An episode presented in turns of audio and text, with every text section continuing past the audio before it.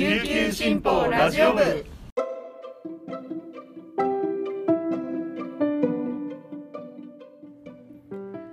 おはようございます。沖縄から届ける声の長官琉球新報ラジオ部です。2021年11月18日木曜日本日のパーソナリティはデジタル推進局の毛田代七瀬が担当します。今日の那覇の予報は曇り時々雨。最低気温22度最高気温25度となっています。まだ外の方も暗い感じですね。はいだんだんと夜が明けるのも遅くなってきています。はい皆さんに正直にお伝えしますが実は本日寝坊した挙句にラジオ当番ということを失念しかけておりました。同僚からの LINE と Slack の連絡で気がつきました。気がついてくれた玉木さんありがとうございます。デジタルメンバーみんな忙しいですけれども声かけ合って仕事しています。気を取り直して本日のピックアップニュースをお届けします。最初のニュースです。沖縄県は17日新型コロナウイルスの新規感染者がゼロだったと発表しました。新規感染者がゼロになるのは2日ぶりのことです。県の警戒レベルの判断指標で直近1週間合計の新規感染者数と直近1週間平均の感染経路不明な症例の割合の指標が流行警戒期の第2段階から発生早期の第1段階に下がりました。全7指標のうち6指標が第1段階となっています。県によると県によると17日時点の直近1週間の新規感染者数の合計は11人。第1段階となる14人以下を下回りました。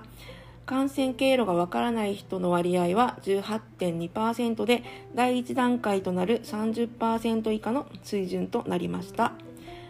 クラスターは収束した4例が報告されました。うち1例は豊見城市内の保育施設で8月8日から12日にスタッフ1人と子ども9人の計10人の感染が確認されました。子どものマスク着用や手指の消毒が困難だったということです。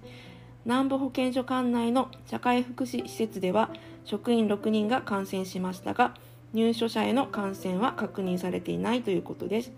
このほか2例は家族内の感染でした。次のニュースです。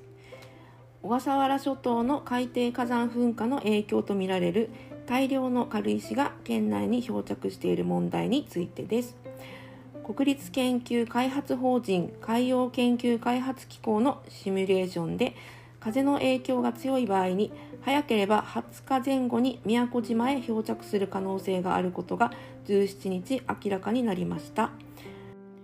海洋研究開発機構によりますと漂流する軽石の一部は海流に乗って北上するものの北風の影響を受けると今後も長期間にわたって沖縄近海に滞留します。沖縄県は17日船舶や漁業観光などへの影響の長期化は避けられないとして玉城デニー知事をトップとする沖縄県軽石問題対策会議の初会合を開き全庁的な対策を協議しました。対策会議では各部局から最新の被害状況が報告されました。16日時点で33市町村で軽石の漂着が確認されています。港湾への漂着は沖縄県管理の18港と那覇港の計19港。漁港は42港で漂着が確認されています。そのうち10港で漁業活動に支障が生じています。農林水産部によりますと沖縄県内の登録漁船の約52%にあたる1570隻が出漁を自粛しています。玉城デニー知事は除去や処分に関し問題が長期化するのは明らかだ。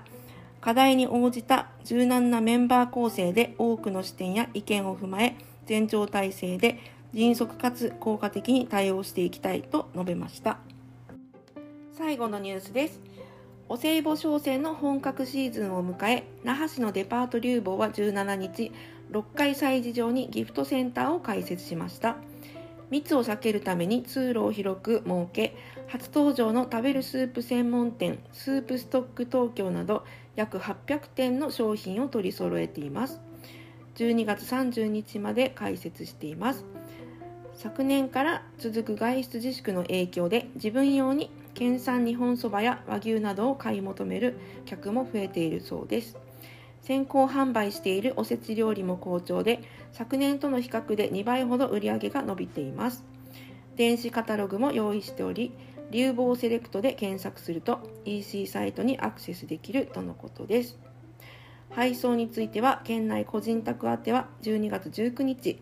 産地直送品は県内外ともに12月15日まで受け付けているということです。以上本日のピックアップニュースでした。今日紹介した記事の詳しい内容は琉球新報のウェブサイト琉球新報デジタルからもご覧いただけますのでぜひアクセスしてみてください。